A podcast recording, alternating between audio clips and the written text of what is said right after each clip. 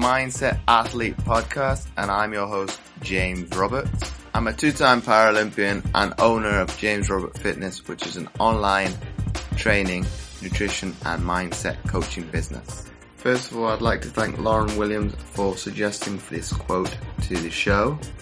An athlete is a mindset. It's how you prepare, think, and execute. Not because of some elite status or physical stature. Anybody can be an athlete. By Chris Harth. And each week on the Mindset Athlete, we like to bring you inspirational athletes, a message, or experts talking about human optimization to teach you how to change your perception of your mindset and become 1% better. And on today's show, I've got Matt Zinman. And on today's show, I've got Thane Marcus Ringler. Thane is a former professional golfer turned speaker, writer, and development coach living in Denver, Colorado with his right, with his wife, Ivan. In his current work, Thane's mission is to help others live and work better. He is passionate about speaking to the journey from the journey and is striving to empower this generation to take ownership of their lives and never settle for less than they are capable of. Thane is also the host of the Up and Comers Show, a podcast all about the process of becoming and living with intentional and living with intention, intention. I can't read the word intentionality while sharing stories from others, in, from other inspiring up and coming comers along the way.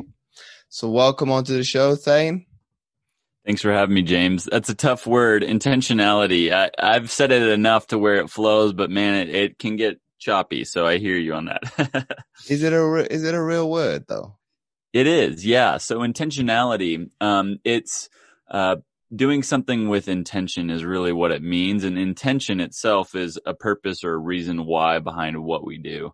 Um, so living with intentionality means that we are living uh, with infusing a purpose or a reason why behind what we're doing on a daily, momentary basis, uh, which takes effort and um, intention. Ultimately, it's a discipline, I think. But what what what separates it from intention then? That's more intentionality. Yeah. yeah. So it's like um, I guess I don't know if I could describe that that well, but intentionality is a different form of the word, meaning it's.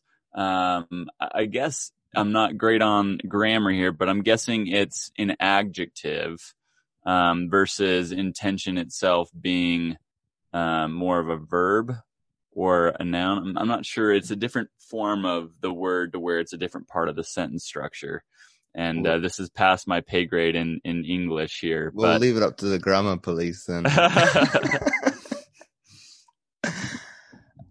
Obviously, I've I've gone away, and you and I and I have discussed probably at length uh, over no, mo- multiple email conversations. And I went away and looked at your Instagram uh, feed, and I, I'm I'm in, I'm very much in awe of the hope that you're trying to bring to the world. Mm.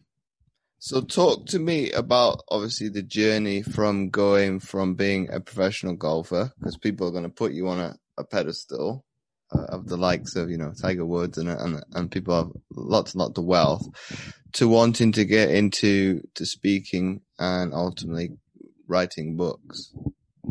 Yeah, you know, I, I think uh, just to give people um, a little context too on on my heart in that, I love this quote by Bill Simon who said, "I was born on third base and thought I hit a triple." And really, that's to say that you know I was given more opportunities um, that I can't take credit for than other people were, and so I my whole goal in my life has been to um, be responsible and take ownership for what I've been given and do the best that I can with that. Um, so I can only take half credit, if that, to to a lot of those things. And with golf, you know, being a professional golfer, um, like any uh, endeavor at a high level, as you know, with athletics, uh, it's not as glamorous, it's not as sexy, it's not as great as everyone imagines it to be. It's very challenging, difficult, and usually you experience way more failure than you do success, uh, especially in a golf tournament. Most golf tournaments have upwards of 120 to 150 guys playing in it. And in that, uh, two thirds of the field doesn't make the cut, meaning they don't play the weekend and they don't get a paycheck. And so, you know, you're looking at 80 guys going home after two days and maybe 50 to 60 guys playing the weekend. Um, and then, you know, there's only one winner. the rest are, uh, you know, behind that. So, um, I think any endeavor like that entails a lot of failing. And, and, really, you know, my career itself was a quote unquote failure in that I didn't reach the PGA Tour. I didn't get the card. I didn't get to the level that I really wanted to. Uh, I had a, uh, about four years where I played. In the last year and a half, I had a muscle strain that repeated about five times every year and a half. And that was a really um, frustrating, difficult journey of discovering the body, trying to solve the problem of the body. And through that, God really redirected a lot of my passions and, and intention and purpose in life to where I, I thought I could be more effective outside the world of golf than within it. I, I wasn't a golf nerd by any means. I wasn't a golf fanatic. I was a competitor. I loved competing and I loved the sport of golf. And that was the main outlet for my competition. But when it came to what I really felt called to in the world, I felt um, that I had instilled these habits, these disciplines, these mindsets into myself in pursuing this this endeavor in this sport that I thought could really be beneficial to other people in their lives, uh, just as much as it had been really beneficial to me in my life. Um, and, and so that really kind of kicked off the journey of entrepreneurship post athletics. And by no means is it a, a clean, straight path. It's a wandering, meandering road uh, that again entails a lot of failures, learning what not to do before you learn what to do.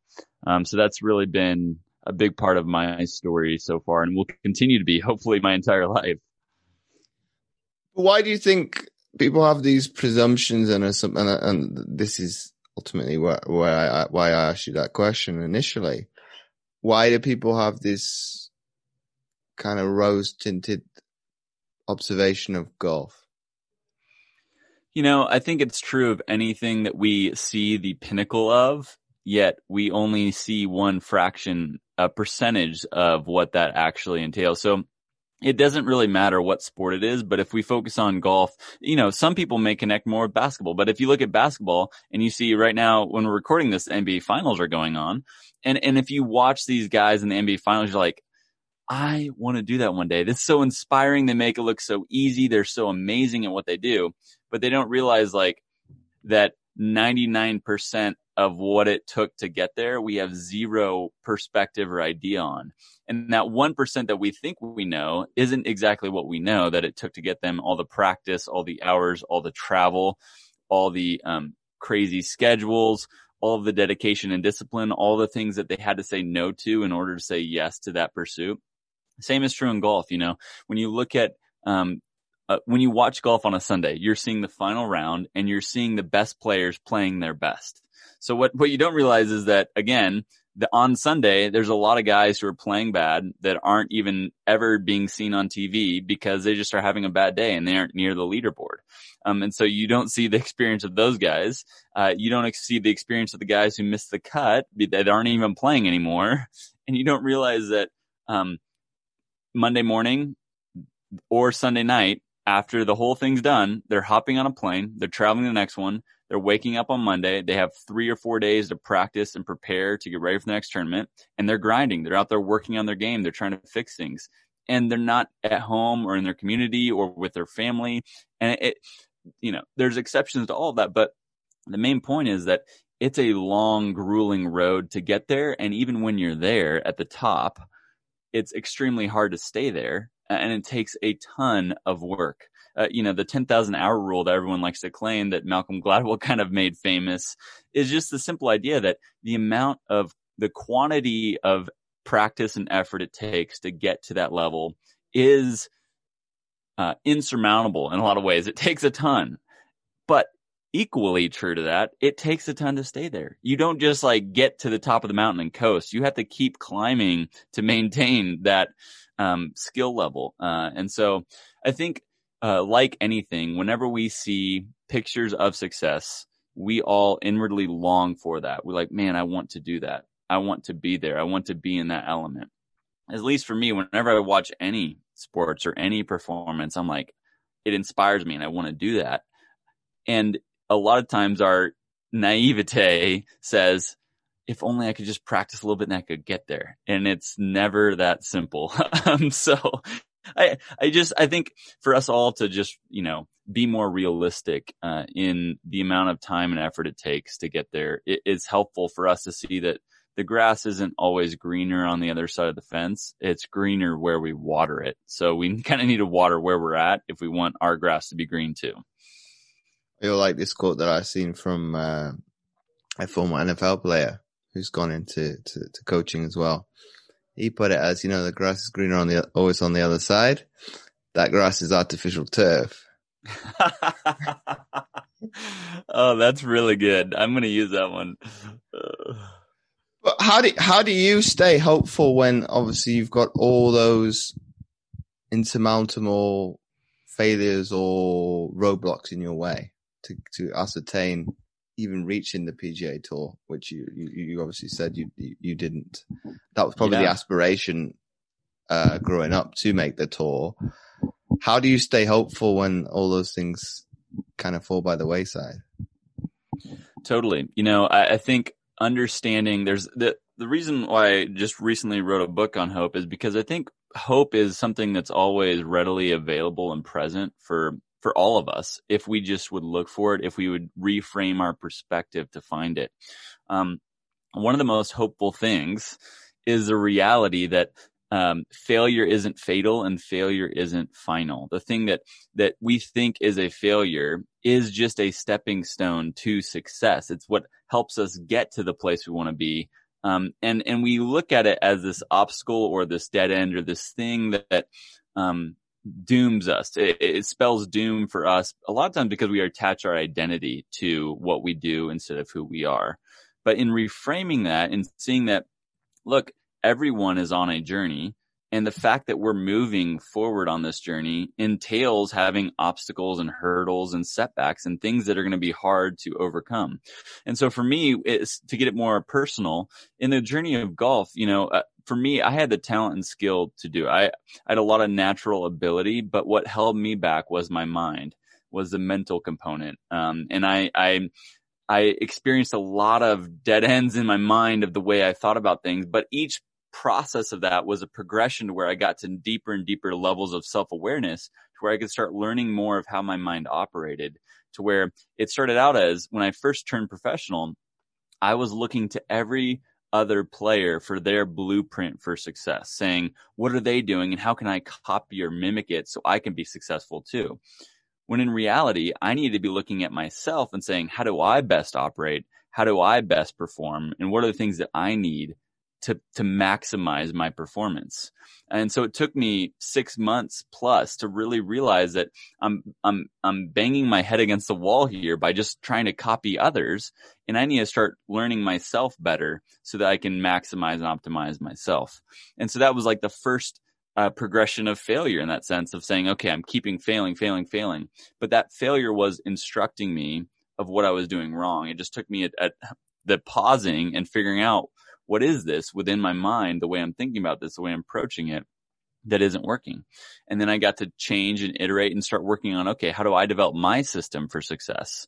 Um, and, and then again, this is a never ending process. And that I think, I think we get, um, uh, the thing where we get wrong is thinking that there is a point of arrival, uh, in that once we get to a certain point, we've arrived and we can just coast or stop learning or, um, don't have to put in the work anymore. And by reframing and understanding that point never happens, that we always have to put in the work and then we're always going to have to keep learning to keep growing. There's always a chance for that. That gives us hope by saying, Oh, I'm not playing for a destination. I'm playing for the process of getting there that will continue. And by enjoying that process, then I can find hope in the process by saying that the point isn't the destination. The point is the journey and that's where the real fruit comes from. So that's just one of the perspectives that I found, you know, and, and I think there's a lot of these that we can find in our lives that fill us with hope. And hope is a thing that really gives us that drive, that energy to keep going, even when it's dire, even when it's hard, even when we don't feel, especially when we don't feel like it. Do you think having that kind of mindset keeps you grounded and ultimately it keeps you that inner peace and that inner sense of keeping that flame burning inside you because obviously what you alluded to is a lot of people when they think about arriving at a journey they're using a lot of external motivators, be it social media, Mm. comparing themselves to other people. I must take aspects of other people or other players, if we use the sporting context, to be able to sculpt my game around take take or would you use the NBA finals take elements of LeBron James, AD, uh, Jimmy Butler, and then thus either build this juggernaut or mold it in a way that suits our style of play. But I like what you you echoed there of well that it, you kind of lose sight of what's more important is that's and this is probably I won't generalize. I'll use maybe because I did it.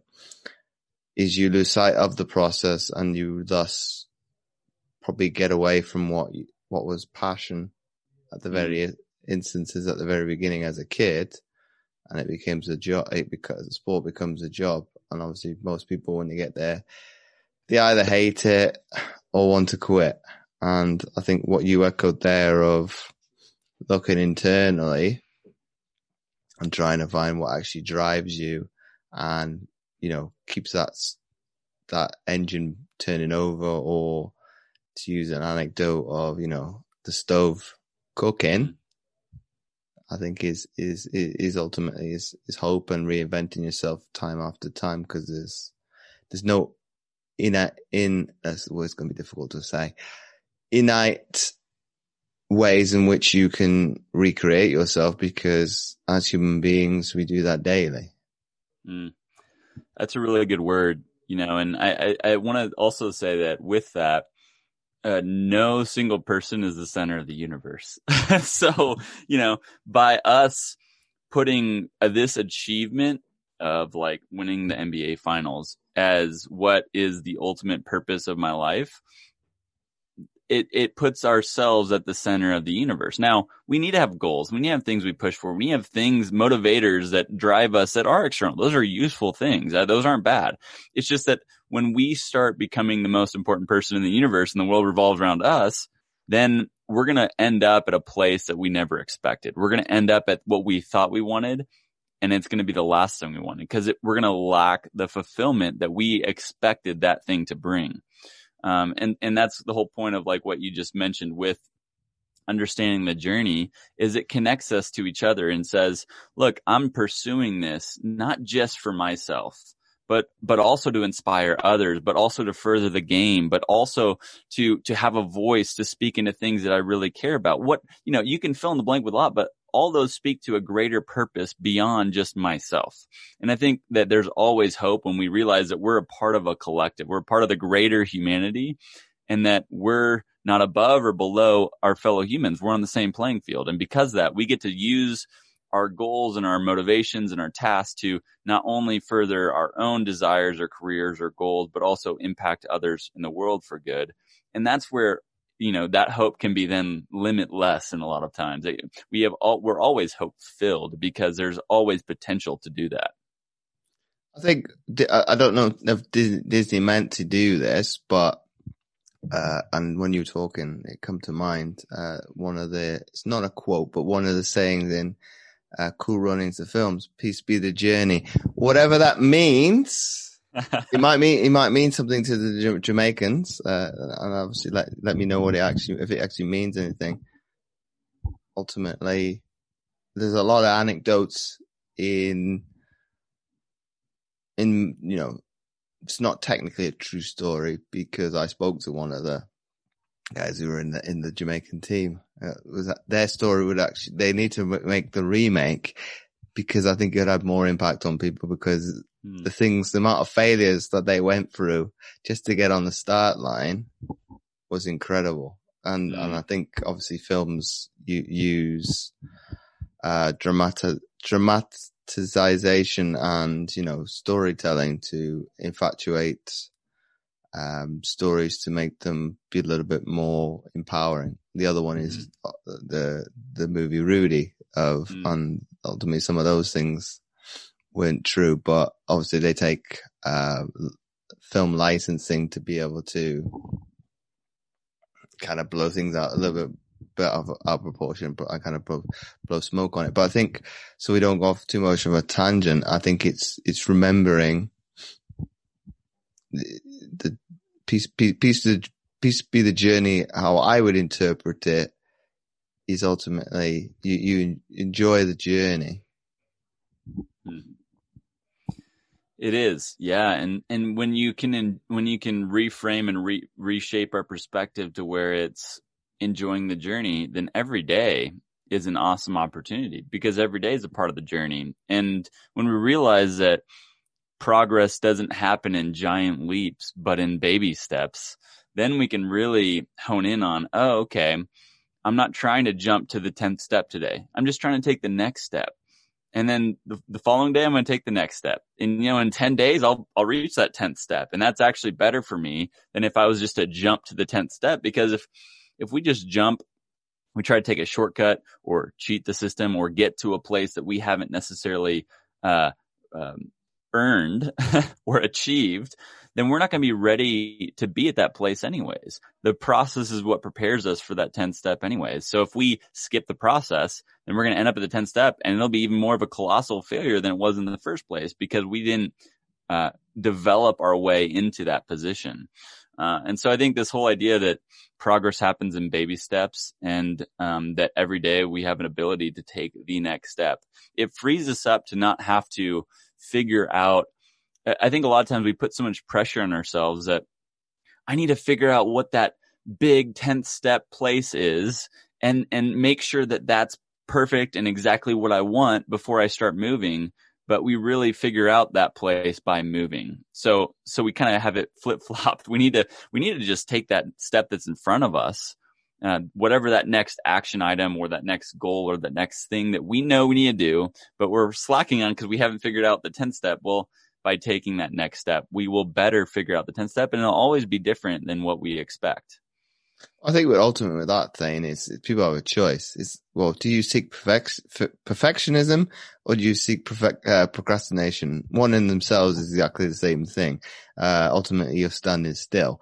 Um, so ultimately for athletes, you, you may deem to reach for perfectionism, but you, you, if your goal deviates from that, okay, I'm going a different way. It's all stems from performance base. Okay, we're going to go a different way. Whereas I think maybe with the general populace, which I know some people will listen to this, that's also a choice. It's okay to go on a different path. It's, it's, if it's meant to be, it's okay to turn left. If you thought you were going to turn right, it's, it's okay. Don't, don't, don't sit there and ponder, let the traffic build up behind you. And, you know, you're going to have those people beeping their horns. It's okay to turn left.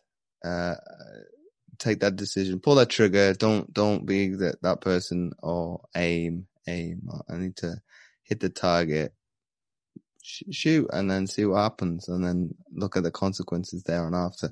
Then you've made a decision, uh, and ultimately go back to your teenage years of taking the consequences uh, of your actions and then acting accordingly. But I think if you just sit there and wait, obviously the world's not gonna not gonna wait for you to make a decision. It's gonna pass you by, and you'll be still standing still and kind of happen and, and kind of pondering what happened. What why is everybody so much further ahead than I am?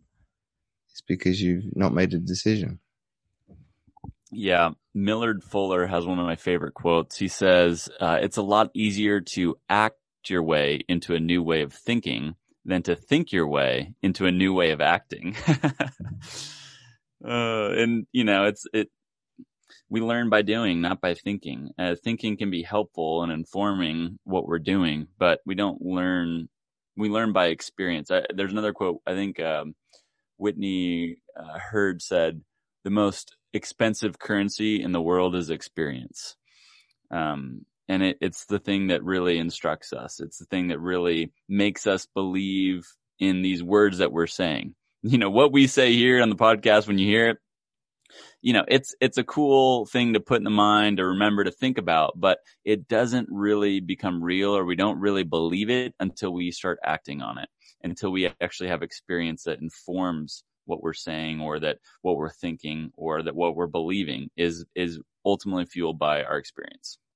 Well, it's execution at the end of the day. It's uh, I've spoke to countless could be Bonnie Donny Boven talked said to me, and he was calling, even though it was he was the guest, he was talking directly to me in terms of for every athlete, you're comfortable in that pool that is athleticism. Once you step out of it and go into, okay, we'll use entrepreneurship because you and I are both in it or business. We think that some of those tangibles are not, you can't take over into the other, but we can do. It's just that certain aspects of your character traits are socially not acceptable. It's not that they're bad it's society doesn't want them to be to use. Be it, you know, competition is deemed as bad. Mm, I would argue that's more likely to be the problem is comp- comparison. You comparing to, I don't know, somebody off reality television. I want to aspire to have what they have. Okay. You want to be front and center in front of the, te- the, the television. Okay. That's nice. It's at surface level I don't particularly want a camera following me around 24 seven and you can't be able to say what you want. And ultimately with a TV program, they're going to cut bits out to suit themselves. So they're going to change the narrative to, to suit the means to be able to, to sell a product. So, oh, be it for example's sake, Jersey Shore is very good at the, you know, take a snippet here. that is the, the, the prologue to the program. So you want to tune in because I want to see a bus. I want to see a little, little bit of, uh, well, domestic gone wrong almost too, cause they almost go to blows almost on every episode for every series. But people like that because for it either makes them feel better about themselves in one sentence or I can kind of watch this program and really forget about my problems because it's it's so easy to be able to just kick back and relax uh, and take it all in. It doesn't take a lot of thinking to be able to take those programs in. Yep. And and I think I, I, think you know that's one of the the things that we need to be cautious of all of us myself yourself everyone listening um, in our modern society is uh, how much we are consuming.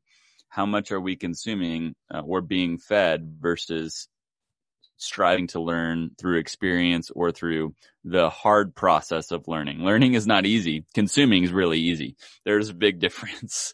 And so when we're consuming, we're being fed narratives, we're being fed lifestyles, we're being fed ideas that we're not even aware of and they're implanting in our subconscious versus when we're learning, we're consciously making effort to make new pathways within our brain. Um, and again, learning is way more valuable than consuming. It's not saying that all consumption is bad, but um, you have to be conscious of what you're consuming for it to be helpful. Um, a lot of times, or else it won't be dictated by us. And, and what you're speaking to, even with shows or, or what we're watching, it's easy. It's, it's, uh, I like to talk about as humans, we default to the path of least resistance. That's our default setting. So with the rivers going downstream, we're going to be going with it, you know, and we're going to, that's our default. To go upstream, it takes effort and intention, which is ultimately discipline. And that means we make a choice. I'm going to go upstream. Now I have to put effort in to start going upstream. and, um, and, and really we're going to be benefited so much more by going upstream than by just going downstream and floating or coasting through life because as the law of entropy is, you know, it's if you're coasting or floating, you're going down, you're actually decaying, you're you're getting you're you're you're going the opposite way you want to go. Um, and so we we really have to live lives of discipline. And when what what we're consuming uh, is getting more and more addicting in it. The technology companies, these TV com- companies, all of them are really good at addicting us to that platform, to that network, to that whatever it is so that, like you said, they can make more money.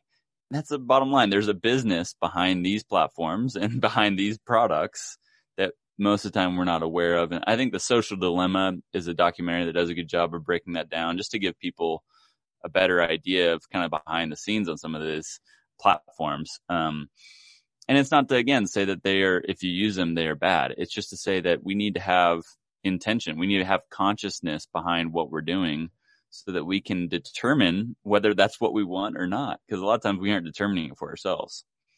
Well, what what one of my clients brought to me to to the table about that, you know, the consumerism. He he talked of it as you know that what two company or two industries use users as their their ultimately they're selling to the tech industry and the drug industry. So I think people need to take uh, a conscious think of what I've just said uh, and and what you've echoed uh, and think, well, are you a, a user of of, of social media in, in a negative way because ultimately, uh, nobody wants to have the negative connotations of a junkie or uh, a drug pusher associated themselves when it comes to something that they're consuming. And people, through no fault of their own, can be led astray. The other is probably when it comes to nutrition.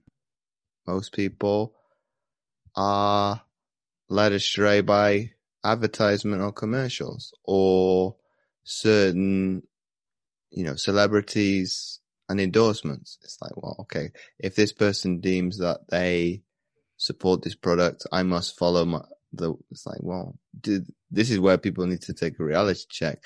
Do they really need to take this product? or or is it an endorsement deal and thus they would never touch it with a barge pole? Big difference, like you said, and uh, you know, uh, I think uh, I actually wrote a blog post a year or two ago. I think called um, "There Are No Free Lunches," and and the whole point is like everything has a cost. Every single thing has a cost, and if you're not paying in dollars, you're paying in something else. And so, like if you look at social media platforms, why are they free? Because you're paying in data and advertisements. Like they are selling you things that you're not even aware of a lot of times.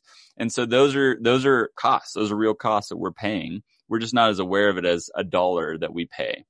Um, similarly, if we pay a dollar for a bag of potato chips, um, the cost of eating those is going to have a toll on our body that isn't as helpful as paying five dollars for a chicken breast. I don't know. You know, like you can you can you can play however you want, but this idea that everything has a cost helps us understand that there are no free lunches in life, and that, like you said earlier, by by not doing anything, there's a cost to that right? Just as much as by doing something, there's a cost of maybe having it be a failure, maybe messing up or maybe pick, picking the wrong path or having to change paths. There's a cost in that sense and it takes effort. But by not doing something, there's a cost of what we missed out on if we did something or of not actually making any progress at all, whether or not it be in the right direction. So the, I think understanding that everything has a cost is really, and we have to remind ourselves of that daily. You know, I'm, I'm by no means immune to this. I have to, I have to tell myself this a lot. It's preaching it to myself so I can remember because I'm a human just like everyone else. And if I default, I'm going to take that path of least resistance. I think, I think it's only human nature. Like you say, we're all human beings, irrespective of you being, well, you're, you're successful because you've got been able to use a platform from your sport. I'm the same. Other people might deem it unsuccessful. I won't say failure because I won't go to that far, to that extreme. But it's a, it's a difference of opinion and also different in perspective. As okay, you might, for whatever reason, want to belittle my achievements to make yourself feel a little bit better about yourself. Mm-hmm. That anybody with a right mind who's very, very confident about themselves nah, you're not, you're not taking me down to your level. If you want to stay in the gutter, that's fine by, and it's the same with, you know, trolling on social, on mm. whatever social media platform it is. It's, most of those individuals wouldn't have the guts or the balls to be able to say it to somebody's face, but because they feel a keyboard warrior-esque bravado about themselves, be it male or female, or I can write whatever I want.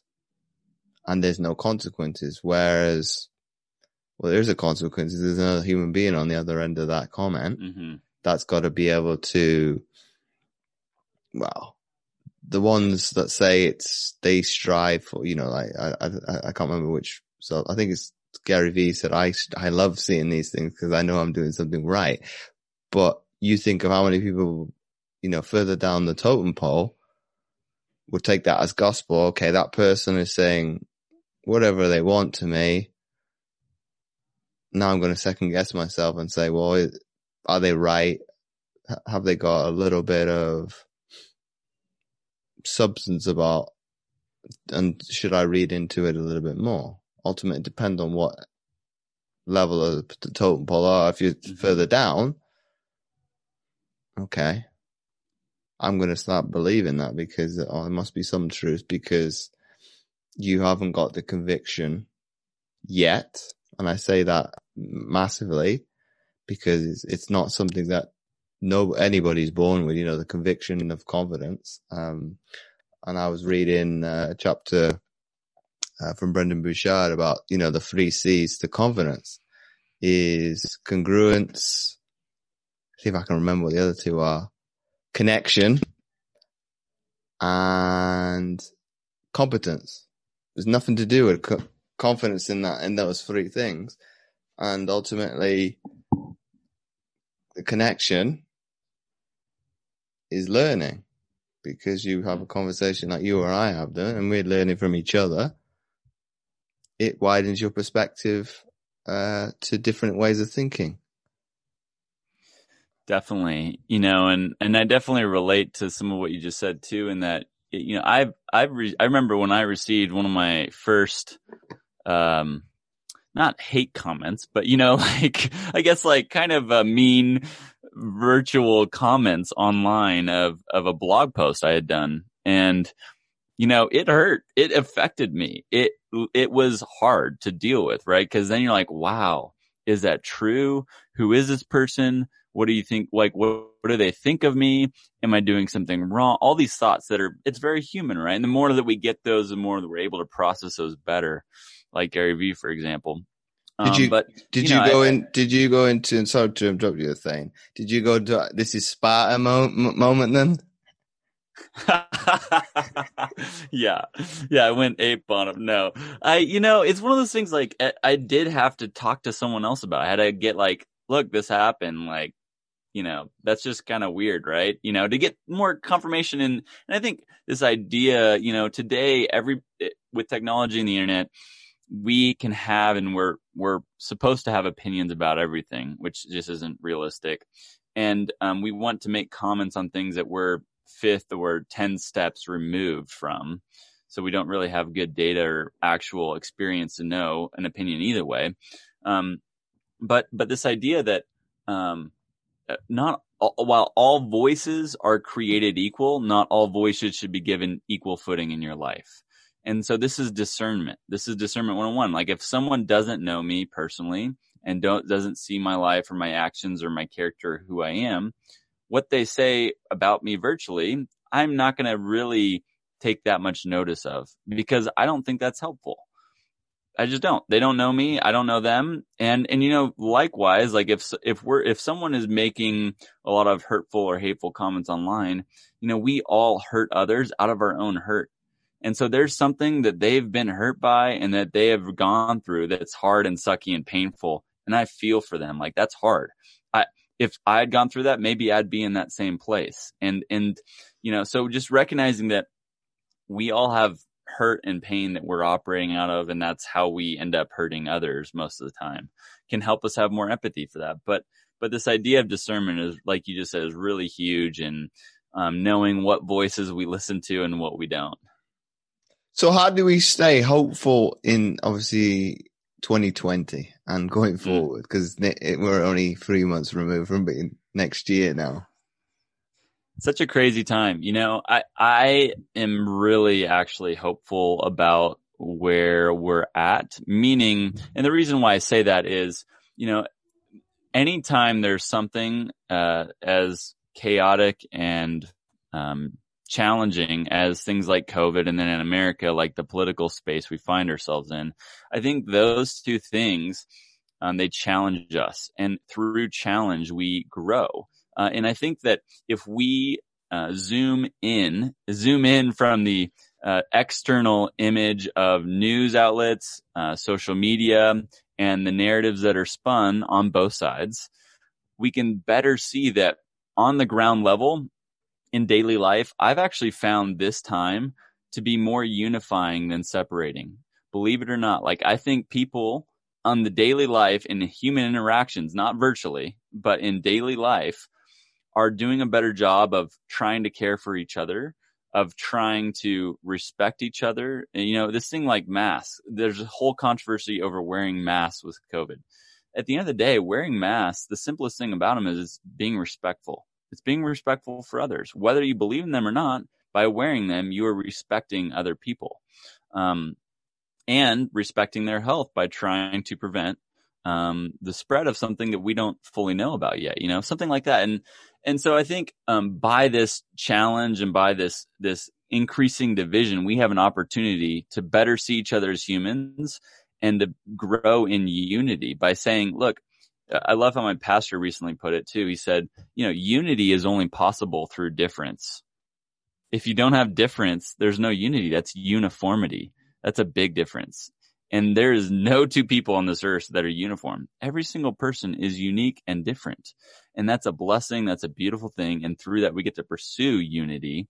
Um, and we need each other. Like my giftings or my unique experience isn't in competition to yours. It's in complementary. It's complement to yours, right? It's, it's yours and mine combined fill two pieces of the puzzle, not just competing pieces, right? And we, and I think competition is good, but it's also understanding that we need each other. We need that competition that's healthy, but knowing that every single person's different and provides a unique aspect that can help the other. Um, it, it, helps us be more unified in, in healthy competition even. Um, and so I think there's a lot of, uh, there's a lot of beautiful things that can come from this, even though it's a really challenging, I don't want to undermine the, the challenge that people have faced um, in all regards. Everybody has been affected by this to some degree. Um, and, and, I think that's also what's hopeful is that we all, this isn't a singular thing. We're all experiencing it in different ways, which hopefully can lead to more empathy, um, and, and relatability to each other. Um, because, you know, I, I think about how I've grown as a man and as a person throughout my life. I've always grown the most in the hardest times. It's true. Like the things that have shaped me the most have been the hardest experiences of my life. And they've made me who I am today. And so I think going through this year for all of us is going to be massively shaping. And I think in a great way, um, if we individually commit to that. Uh, and it is an individual journey in that too. I think I echo what you say because ultimately people have a choice. It's uniformity. Uh, if people haven't seen the movie, you know, V for Vendetta, all the mm. same. Uh, you know, people talk a good game of 2020 has been very much like the book 1984 or Animal Farm. And this is, this is obviously 20 years ago. I read that in high school, but ultimately th- these are extremes. These are V for Vendetta is probably like a modern take on 1984, but you know, you've you've got all your scaremongers or you know mythbusters that saying, well, it's all a hoax to get, people under the thumb. It's like, well, worldwide, I don't think so. May, maybe when it was a few countries here and there, you could spin that, but you know, people are gonna be in their own bubbles, their their own little fantasy lands, and I know you got some of them people in the US. There's probably some. I know there's definitely people in the UK because it it went viral on Twitter a couple of weeks ago of people kind of saying we will not be put into lockdown again, but that's the disrespect for uh, other human beings, like you said, because ultimately, well, until it affects somebody close to you, you won't change the rhetoric then, which is I think is a bit barbaric. Mm-hmm. And it, you know, I, I think it's just foolish for any of us to say we know, right? Like to say we know what's helpful with COVID is just foolish. I mean, even the scientists studying this don't fully know and don't have unified opinion, meaning it's a complex thing. and I love this quote about it is for every, I, I can't remember who said it, but he said, uh, for every complex problem, there's a simple solution and it's always wrong. you know, it's like we, we make these, like the political sphere, we make these hugely complex issues into simple platforms or policies or whatever the running point is. And that's never the answer. It's never a simple solution. It's very complex. There's a lot of moving parts. And for us to think that one policy will change everything is just wrong. Uh, and same with COVID. For us to think that we individually know about this disease more than other people based on what we listen to versus what they listen to, we don't. We don't know. We're we're being fed information and it's good to be informed, but are we do we do we take that information as first hand or tenth hand? Because it's really tenth hand information. and so that first hand information of the people that you're interacting with on a human level in daily life is what matters most, right? Is saying, yes, I can be informed on the 10th step or the 10th hand information online and news and all that. And that can shape some of how I think or work through the world for sure. But I want to be firsthand with people that I'm interacting with and making it more human because on this screen, even right now, we see each other, but we're not in person. It's a different thing. It's not the same as a face to face, human to human interaction. Um, there's a different level that you get to, uh, and and that's always going to be more helpful. Do you think it's an obsession with that instant gratification, and, and ultimately, I don't mean like I don't. I mean more at a deeper level than likes, comments, shares. Do you think it's people want to have the information you know, very much like Amazon kind of thing. I want it next day, but obviously in more future sense of as in right here, right now. Yeah, I think that's definitely a part of it. I think the the bigger component would probably be control. I think um, you know, humans crave for control and knowledge makes us feel like we're in control.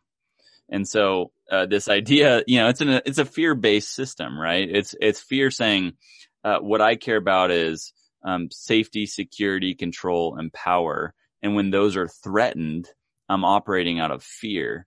And now I need to compete and um, find a way to beat you, to win, to conquer, so that I don't have to worry about safety, security, and comfort.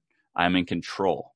Uh, and we're not I don't believe we're designed or built to to operate out of fear. I think fear is designed within us to, to help us survive, but these are not situations where we need to worry about survival. These are, situations where we have different opinions. You know, it's like okay, so um, it, so I think operating out of love is saying that um, I don't need to have fear over whether I have control or not in this situation because no one has control, right? And, mm-hmm. and by having more information, that doesn't make us more in control. That often makes us more fearful. the more we know, the more we often become fearful because of, of what could be or what could come of that. Um, and it, and there's a great book by uh, Nassim Taleb, uh, Anti-Fragile, and he does a great job of writing. He's got a handful of books that are all kind of on the ra- lines of we are horrible at predicting the future, and we think we're actually okay at it. We think we're pretty good at it, and that makes us even worse because we're giving ourselves more confidence than we deserve in that. Um, and his whole point is we need to make ourselves anti-fragile, which means we need to make ourselves this idea of anti-fragility basically says that when we think of the fragile means um, you you you shake a box and the things within it break, right? We think anti-fragile is you shake the box and things just stay the same. Well, that's durable, that's resilient. Anti-fragile is you shake the box and those things actually get better. They benefit from the shaking. And so his whole point, we need to, we need to be building within ourselves this anti-fragility that we actually benefit. We get stronger individually when things get shaken and, and hard. We benefit from chaos, um, because that, that's a lot of what we're experiencing right now is is we're we're experiencing more chaos than we have before. Our world is getting more shaken up, and and it's an opportunity to get stronger. Like you know, when you're training as an athlete, you, you try to mix up your regimen. You don't do the same thing every day to get stronger. You want to mix it up and make it more versatile and and be good at this situation, this you know, this environment, this this movement, um, and that ultimately makes you more stronger. Um, and so I think the same is true in what we're experiencing today. But how do you th- how do you bring love and unity into especially the United States? Because as well, me being mixed race, my father's American and my mother's white. She's she's the divide worldwide as you know. It only takes one probably imbecile to create a race war. Yeah. Well, you know, it's true. There's always, I, I think here, I think, uh, I don't have the answer, so I'll just say that. But here's what I'm thinking about with that right now. Um, we, we can't control, right, when there's one imbecile. And we know that there's always going to be bad actors in any field, in any environment, in any country, in any history. There's always bad actors, just as much as there's good actors. And so we have individually a choice. Go back what you've been talking to a lot. We have a choice to to to choose how we're going to operate and love and unity is really important because, um, you know, it's this idea that uh, I, I, love, I, am a Christian, so that's a lot of what shapes my worldview. And in the Bible, God talks about it as human beings are two things. They're one creating his image, meaning every human has divine worth and value, no matter who you are, no matter where you live, no matter what you look like, no matter what you do. Same divine worth and value. And then two, that we're all sinners, meaning we all fall short, we all mess up, we've all made mistakes. No one's perfect. And so because of those two things, our goal, our, our, our, our benchmark should be to see every single human on the same level. Now, when we get prideful, we put ourselves on a level that's above others. We say, I'm better than, I'm greater than, I am above you. And then when we operate out of shame or guilt, we put ourselves, we self-deprecate and we say, I'm I'm horrible, I'm worse than, or even we we put other people on pedestals, say they're way better. I want to be like that person. We put them up there. So we're constantly trying to to level ourselves with each other in that perspective. And if we can fight for that, that's going to help us a lot in that in, in seeing each other as fellow humans on this journey. And, and we have to recognize and acknowledge the pain and hurt of the past and the things that have been harmful and the things that have devastated communities or people groups. Um, and, you know, I, I love this idea of like recognizing, but not feeling shame for it, meaning, um, as a white man, right, right now in America, uh, it's often that, that um, it's easy for white males like me to feel shame over our country's heritage and where we're at now. And and while I I don't think that's super helpful because shame usually doesn't keep us in, moving into action. Usually it makes us feel worse in inaction. And so really, I think as a white male, what I want to say is, while I am not the cause of this problem personally, I didn't cause this. I can be a part of the solution. It's not my individual fault, but it's our collective problem. So how are we collectively going to work on this? Um, and it frees us up to start moving and taking action on that. Um, and so there's there's different ways that we can think about it. And as long as I, I, think we're not motivated out of shame or guilt for things that we haven't individually done, that will help us um, take action collectively to solve these problems that we're facing that are real um, and, and, educate ourselves. That's a big thing for me. Is this year I've been really striving to educate myself on a better, uh, balanced perspective of history that I wasn't necessarily taught growing up. And, and I'm about to finish Uncle Tom's Cabin, which is you know written in the late 1800s, all about the state of affairs in America at that point and the slavery and the experience of it that was very um, it's incredibly sad, incredibly humbling and eye opening. Um, and you know, I'm not above that. Meaning if I lived in that time, if I was a part of that culture, I probably would have been in the same place. Uh, and we are all products of the culture around us. And I'm not above that. Uh, and, and I, I wish I could say I was. Um, but, but my goal is to fight for being above that for sure. And, and we all have a choice to not let culture dictate who we are, but, but choose it for ourselves going back to the choice that you've been talking about.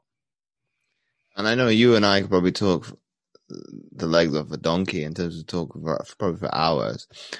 So my penultimate question I like to ask all my guests is if you got to sit down with any athlete, dead or alive, who would that be and why?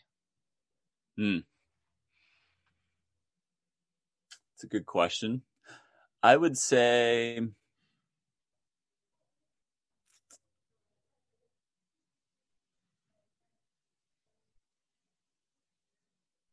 Hmm.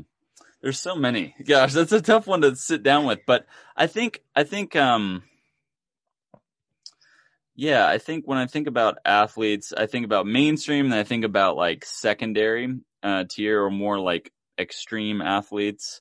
Um, I'm really fascinated by uh, the extreme athletes because they usually perform in a space that uh, mistakes cost them their lives. um, there's a great book, uh, The Rise of Superman by Steven Kotler on that, on flow. Uh, so the mainstream answer would probably be Tiger Woods, just because I'd really be curious, just the holistic approach, not only sports, but also in life and, um, what he's learned on his journey and, and through the mistakes he's made and the changes in his person and the pressures he's felt and everything that goes into that. I think in a non-traditional sense, I'm going to cheat and give you two answers. Um, in a non-traditional sense, I would really like to sit down and talk with um, this guy Travis Rice, who's arguably the best snowboarder on the planet. Um, this guy has done some of the most, you know, insane, death-defying um, things on a snowboard, and it'd be fun just to um, get into his mind state and process of flow that um, enables him to do some of these incredible things, and that'd just be a blast to talk about. And my final question before we wrap up the episode, if you had to summarize what we've been speaking about into one sentence for people to take away, what would that be? Mm.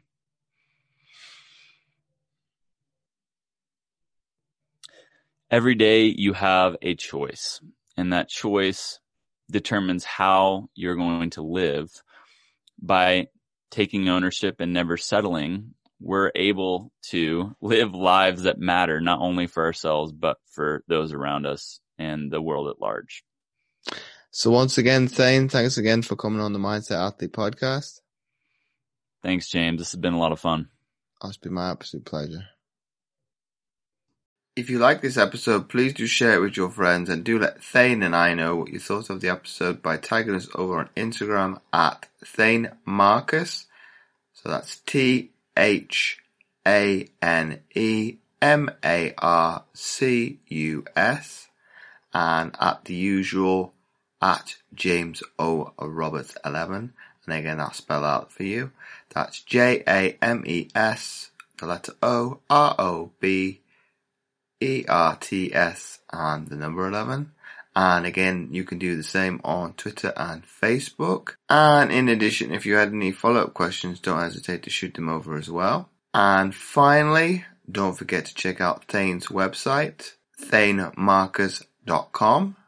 So that's T H A N E M A R C U S dot com. And as always, don't forget to check out my free content at fitamputee.co uk and click on the tab resources. But not forgetting I've also started a new Facebook group especially for the podcast, which you can find by typing in the mindset athlete. All the links will be in the description. You can find all the show notes at mindsetgame.libsyn.com under the category general. So once again, thanks for listening and I'll catch you next week for another episode of the Mindset Athlete podcast.